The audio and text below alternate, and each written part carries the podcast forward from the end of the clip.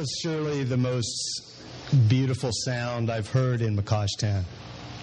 Thank you for doing Amazing Grace. Is one of the songs I've spent a lot of time in the African American community, and, and Amazing Grace, as probably a lot of you know, um, became an abolition song. Um, uh, the irony of it is that when John Newton wrote that in 1752 or 1762, the, the, the great wretchedness that he was describing was actually his personal sin. He had an incredibly bad mouth, and he had drinking habit, and, and there were a number of personal sins that. So he wasn't necessarily he, at the time that he wrote the song. He was still a slave. Uh, he wasn't a slave owner, but he was still invested in the slave trade. When he died, uh, as you probably know, it, in 1788, late in the game, he came into the abolition movement and he was huge in terms of helping Wilberforce and Clarkson and all these guys do the heavy lifting they needed to do. And he died in 1808, just about a month after the abolition, the um, slave trade was finally abolished. But here's the thing about that song, Amazing Grace, that I so love when God tells a story. When Amazing Grace was written, it was sung maybe once or twice. And when, when John Newton's greatest hits were published at the end of his life, and there were literally 300 songs published. And then I don't know if you know this, but they were published in those days with just the words, just the lyrics, not with what with the music. But out of those 300 songs, Amazing Grace was not on there. It totally disappeared until Scottish shape note singers took it to the American South, and American slaves sang it and put it to another melody. So we have no idea what melody um, John Newton put it to. We know he had six verses. But by the time it was done singing on plantations, there were sometimes hundreds of verses. And of course, as you all know, then in the 60s it went global because of Martin Luther King and the civil rights movement and then the, the Vietnam War. The reason I say that about world change or transformation is, is I mean, I, you probably know that Amazing Grace is the sixth most performed song a year. And it is an unflinching gospel message. It's, it's sung when, when military men die, it's sung when police die. It's the one thing, because of its emotional resonance, because of its authenticity, that non Christians sing with great power. And I think it's been used to, to draw a lot of people into the faith. But what I find so special about it is who do you give the credit to? I mean, John Newton wrote the first six verses, but we have no idea what the music was. But then the, the slaves in the American South gave it the melody. You know, revivalists, and then uh, Martin Luther King made it go global. I mean, who do you give it to? I mean, it just. It, one of the things I love about that song is is that at every stage along the way, somebody can get credit, which is, if it's really God's song, shouldn't everybody get the credit for that?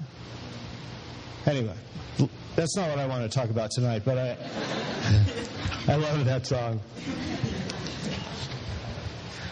So back in the 90s, there was a, an artist who was a developer of children.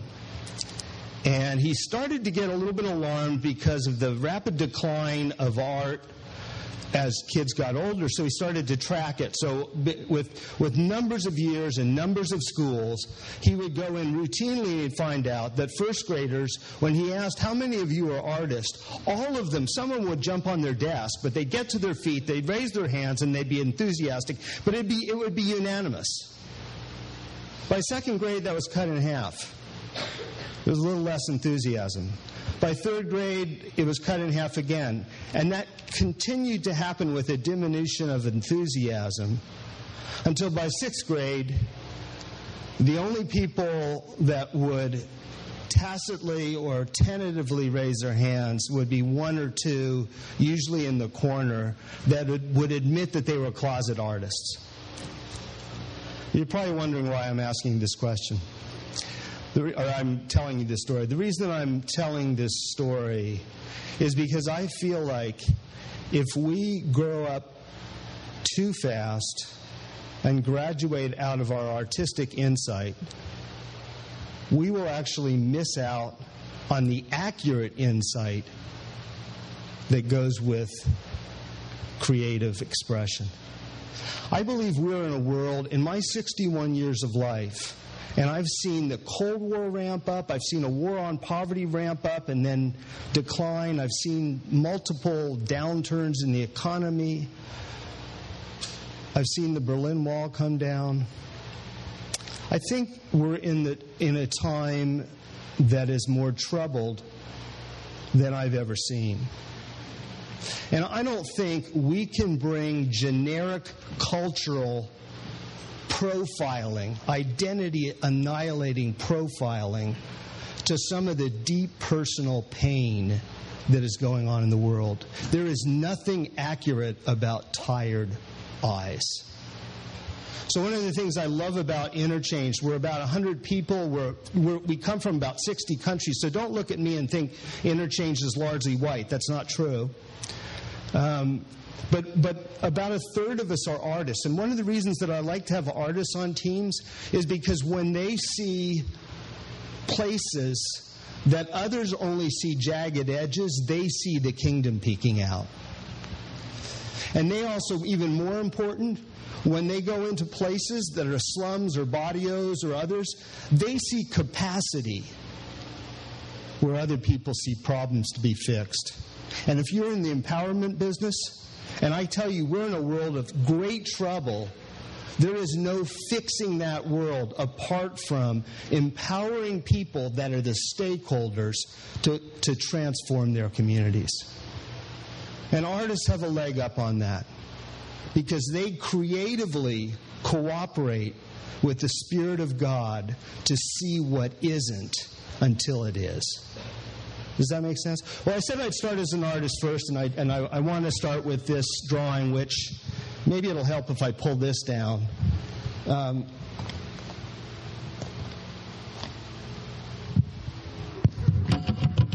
sorry, I'm not a real tech genius. Oh, actually, that won't help, will it? Is this a. Is there somebody that can we move this over so that? Um, thanks, guys. I love all the help you get when you're like an elderly.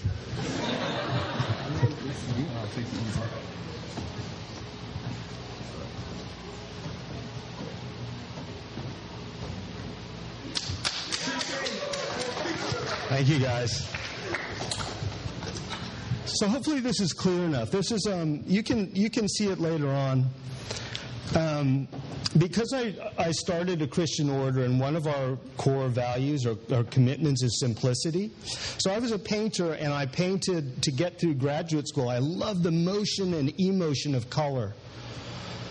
But in the grip of a real depression in 1995, and a counselor told me that if I went back to my art, it would really be helpful. In fact, he said, if you go back to your art, it'll be more important than anything you or I do say in here. So I took him up for, at his word at that. But then, I, as I started to think about investing in paint and all that stuff again, I felt like God said to me, do what's simple. Do it simple. And there's nothing simpler than pencil and paper.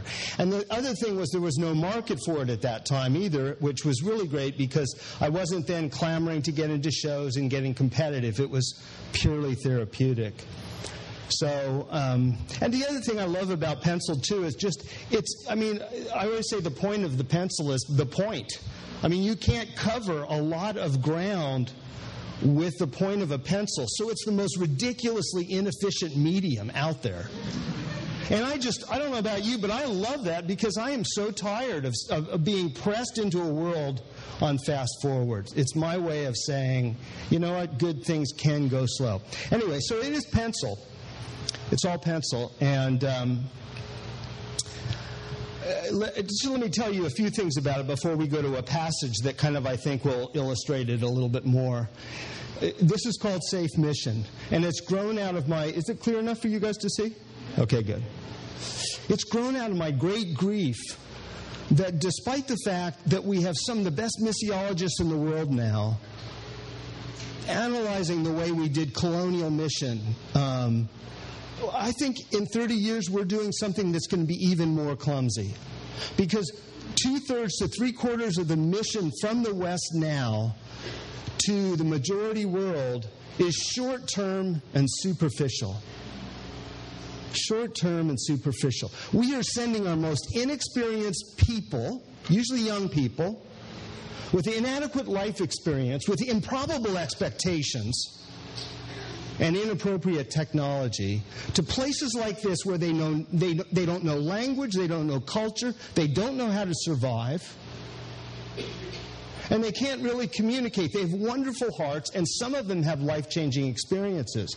But the impact on the ground is negligible. And yet they have to go home and slideshow to their church that they had this great impact. Hence the helicopter in the sky. It's sort of like, oh, we went on this mission trip to Nairobi. And we were there for seven or eight days and we played with some kids and we built a, we laid the foundation of some buildings and we showed jesus to so many people. Hence the helicopter in the sky showing jesus to this entire community. Do you see that that's what we go home and we do because it feels that momentous to us. Notice in the, the, in the helicopter, you can't see anybody's faces because this kind of ministry is fairly faceless on the ground like that. And all I want to say is by the time we show people that kind of a Jesus, we succeed in showing people a dead stone bound Western Jesus. And I grieve that. Now, don't hear me say that PEF or any of the, if, that if you're going on short term missions, good. I'm not saying that all short term missions is bad. I'm saying if all we do is short term missions, because it ticks our box for compassion for a decade, then we are, fraud, we are defrauding the majority world. I'm a dad of daughters.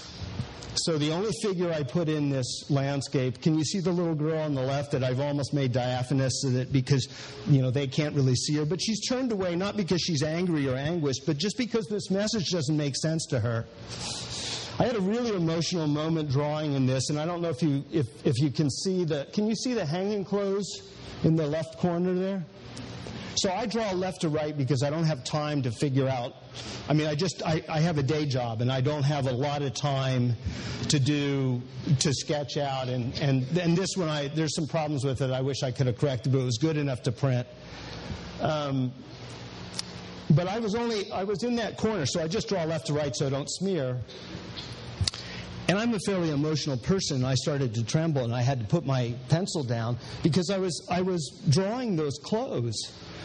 Because I realized I, as, as much as I've lived in places like this and I've, I've friends in places like this, this was a slum in, in, on the Saigon River that I actually didn't know. And I was drawing the intimacy of somebody's life just because they didn't have the economic wherewithal to cover it.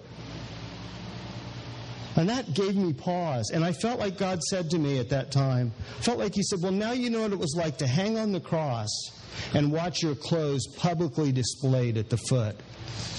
And when I, when, he, when I felt like he said that to me, then I decided, okay, I'm going to make, uh, I'm going to show that Jesus is in this. So I don't know if you can see it, but see the three crosses on both sides?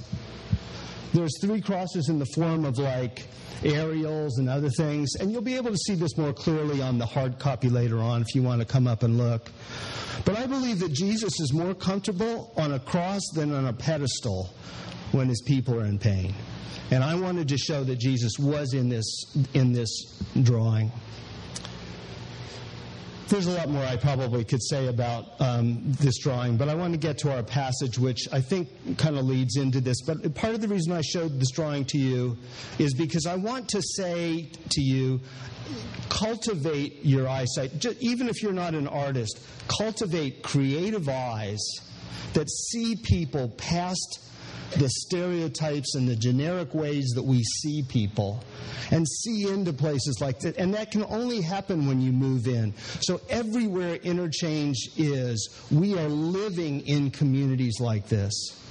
We're in some, there's a, a, township of a million plus people in South Africa. And I thought, the optimist that I am, in, in 1993 94, when the, nail, the nails were finally ha- hammered into the coffin of apartheid, I thought all kinds of outside people, including white people, would move to the townships. That has not happened except with our team.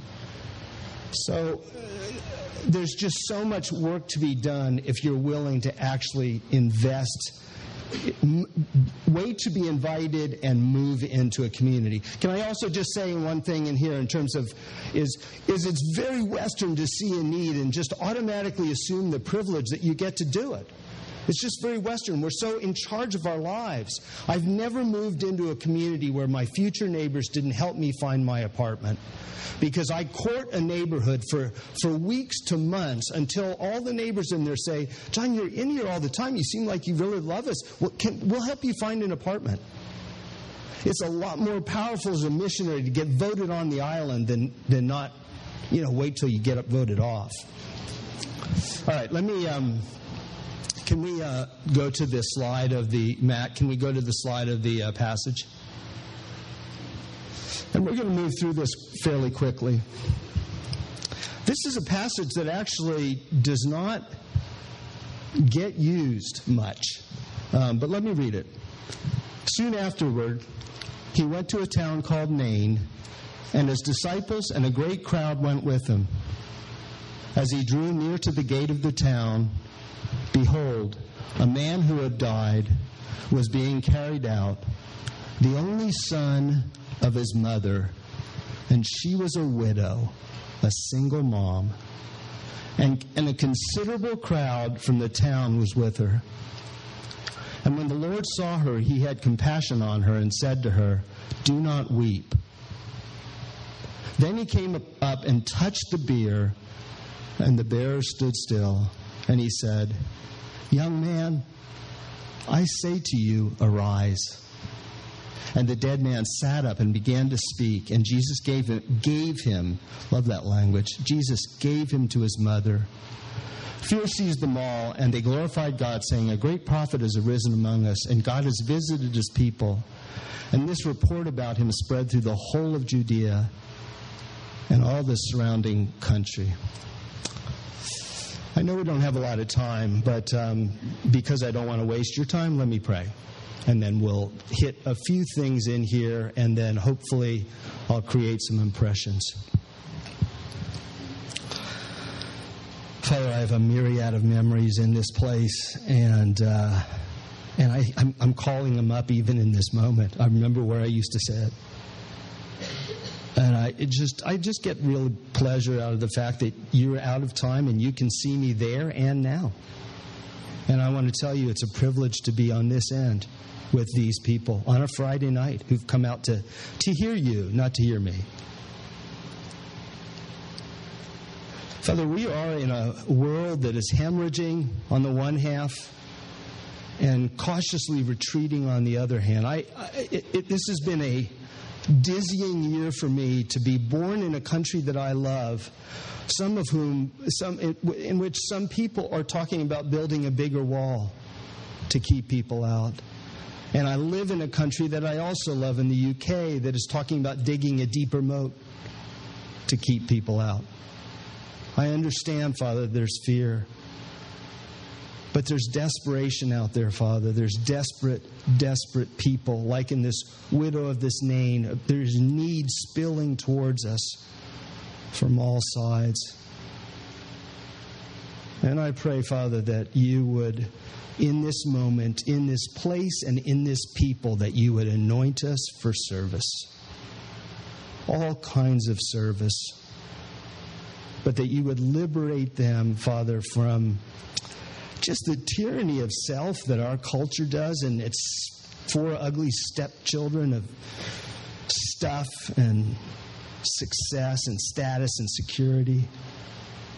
Father, give us hands that give Give us eyes that see and don't just look. Give us feet that walk and don't wait. Unclench our hearts. In fact, give us wide open hearts, Lord. Um, Father, we're turning to this word that is very, very seldom used, so we need you to. Um, to read it. Father, we always talk about reading the Word, but we want the Word to read us. There's something in this passage that reads our world right now. And I pray that you would show that to us. So, yeah, let us open your word together and. Uh, and we are here to we're here to listen. We're just here to listen.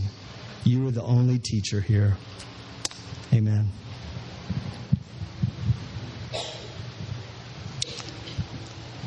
So all over the world, do you have that picture, that story in mind? You know, it doesn't get a lot of attention because it's a pretty straightforward healing story. It's a it's a widow, it's an only son, it's a it's not going to it's not going to get into a lot of systematic scholar scholarly study. Um, but if you're a missionary or a ministry agent of any sort, it, it it raises a really high bar. All over the world, there are funeral marches taking place like this one in Nain. Single moms burying their only sons mourners marching in rhythm towards an open grave. You see, it should be, in a perfect world, it should be that you sons and daughters should be burying your moms in ripe old age, right? But in a fallen world, and especially in the developing world, where there's so much, so where the, the resources are so much more slender and people live more on the knife edge, this kind of thing happens all the time. Mothers are losing sons to knife crime in my city, London, to gang crime in Caracas, where we have a team, to drive bys in LA, where we have a team, addiction in Nairobi. I could go on. Too many sons and daughters buried way too early. What I like about this, eh, well, let me just say this too. Some of these deaths that I'm talking about here, the Nain one, aren't just, they're not all individual either. Whole communities can die to their hopes and dreams or their trust. I think of the Baltimore, people in Baltimore losing their trust in our authorities. Whole communities can lose hopes and dreams and bury them in this way. And even larger than that, nations. You can have a first world economy go down a percentage point or a rice harvest go bad because of climate change of climate, or a, a policymaker has a mood swing and decides to use rice for instead of food to use it for convert it to biofuel, and hundreds of thousands of people in the majority world starve. So there's a lot of stories like this Nain story, up close and personal in our world. That's the first thing that I want to say is Max De Pree says that the first job of a leader is to define reality, and I'm saying that I'm giving Jesus the opportunity here to define our reality. This Nain story is happening all over the world. It is the reality that I see. So that's the first thing that I want to say about that. The second thing I want to say about that that the the the way that pain, the nature of pain and the way misery erupts into our world is when you're doing the kind of work that I do in the margins, you can be, uh, I mean, just consider this story. Jesus and his disciples are not even inside the city gate before a high need situation is already spilling out. This is the way it is in so much of the majority world or our inner cities, where you can't just clock in and out when you feel that you're prepared to be on duty. I can't tell you how many times I've gotten phone calls in the dead of night or phone calls from the emergency ward that a son or daughter of the, of the neighborhood is dead or dying. I, I don't know, I, I can't count them, the times that that's happened. So the reality here, I, I, hope that this doesn't just look like a quaint story. Um, the nature of pain in this story applies to our world. The second thing I want to say about this, can we go back to the first um, first slide of the words? Let's talk about this um, town of Nain. We'll just a minute on it. It's a four letter word for a town that's eight miles southeast of Nazareth, where nothing good could come out of. So it's part of Galilee. So it's in kind of a backwater com- compared to Jerusalem. It's the only time in Scripture that this story comes up, is when this widow is bearing her only son. There's no king that was born there, no prophet, no notable leader. There was no battle fought in that area. It's an entirely untouched subject except on the day that Jesus finds it. I don't know if it feels unusual to you that Jesus should, doesn't it seem appropriate that a town that could be so forgotten by the, by, in, in Israel history would be found by Jesus? I mean, it, Jesus, that he does all sorts of things with it where the math is weird, like I'll leave the 99 and go to the one. So Nain is a marginal town. We don't know a lot about it, and, and it's not just the town is marginal. But the situation's even more mar- marginal because, as you probably know from studying in all of your fellowships, if you're a na- if you're a widow and you've got a young son, because remember Jesus says young man, you've got a young son who's died, so she has an only son, and she's a, and she's already a widow. What's her future? in the years that may stretch out fairly interminably. And if she's got daughters, she's got even more dependence. So Nain is a margin here. We're in a place that of great learning in, in Princeton, and I'm sure you're doing much better with that than I did. But I want to tell you that there are other places to learn, and one of them is this kind of place.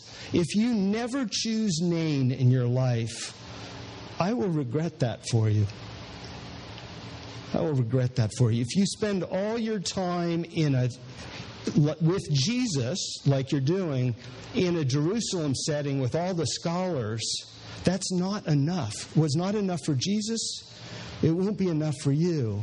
And that brings me my, to my next point is there's I know there's a lot of stuff that's kind of I know it doesn't look like there's a lot of um, scaffolding in here for teaching, but there's a lot that's lurking in the vacuum here. And I want to see the third thing I want to say here is that the disciples are learning.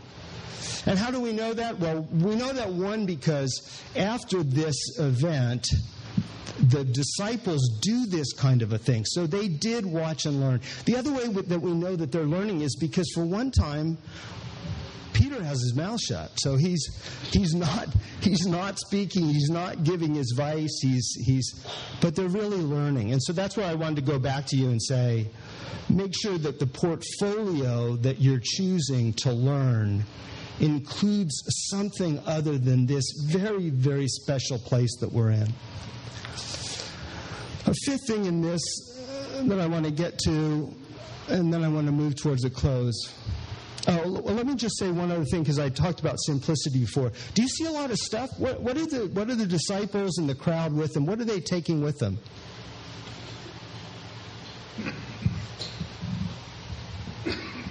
Nothing. I mean, they probably have got people that are bringing food and that, you know, some, something to sustain them because they had all those ministering people, mainly women, that would, but they're, they're not dragging a Winnebago full of ministry props or, you know, because this is going to be life on life. And that's the other thing I want to say is if you're going to be in a place like this, like that I showed you before, expect to go and become a son and daughter in that community and study language and grow up in that culture and live that life. I think one of the hardest things for your generation in terms of simplicity will be cutting off your social media. It's going to be really, really difficult for you because you are. I, have seen it's just, it's such a struggle to see I mean, you, you can't go to any place in the world and not be in touch with your friends and see what they're doing. It's, so, one of the things that I want to say in here is that Jesus is, and his disciples are fully present in that place. And for simplicity's sake, you should not take a lot of stuff with you. And you should not expect, you should expect to be able to do the leaving mothers, fathers, sisters, and brothers so that you can join mothers, fathers, and sisters and brothers. So the, the, disciples aren't taking a lot here. They're not doing a lot, which means they were, like I said, they were learning. And let's just go to the last. Um, well, let's yeah, let's pick up yeah. So Jesus comes up, and he says to the widow, "Do not weep." Oh, what's interesting for me is how Jesus manages.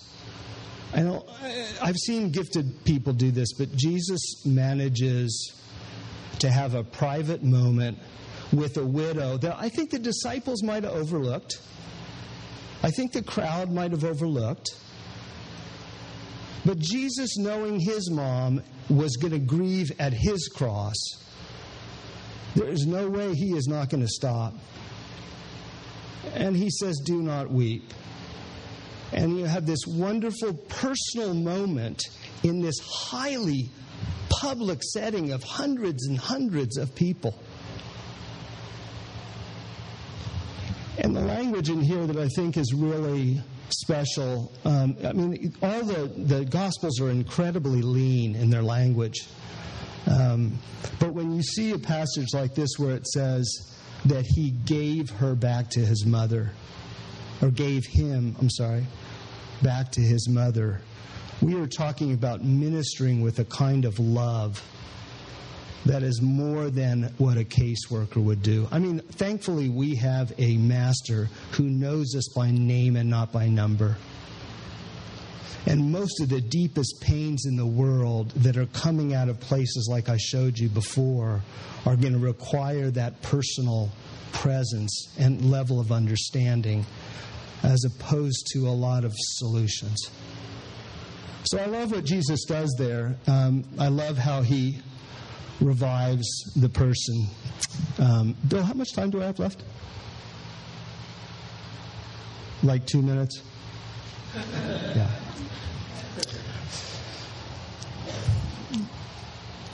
So, as I said, all, all over the world, there are funerals taking place like this. And in the power of Jesus' name in InnerChange, we have stopped some of those. We've reversed some. Um, but most of them we won't. But we'll at least be present. And we'll at least be there. I think with pain in the world, Satan does such a good job, especially in communities that are, that are so oppressed.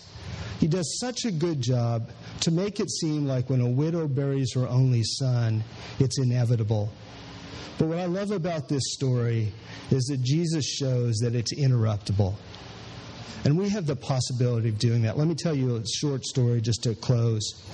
Um, a, a, few years back, Dave Everett, who's on our staff in Cambodia, who's he's a 300 pound rock climber and he's larger than any two Cambodian men generally, but he is such a gentle man, and he's a just a magnet for men. And so he's also a former dirt bike rider, and he's he taught himself medicine in Cambodia.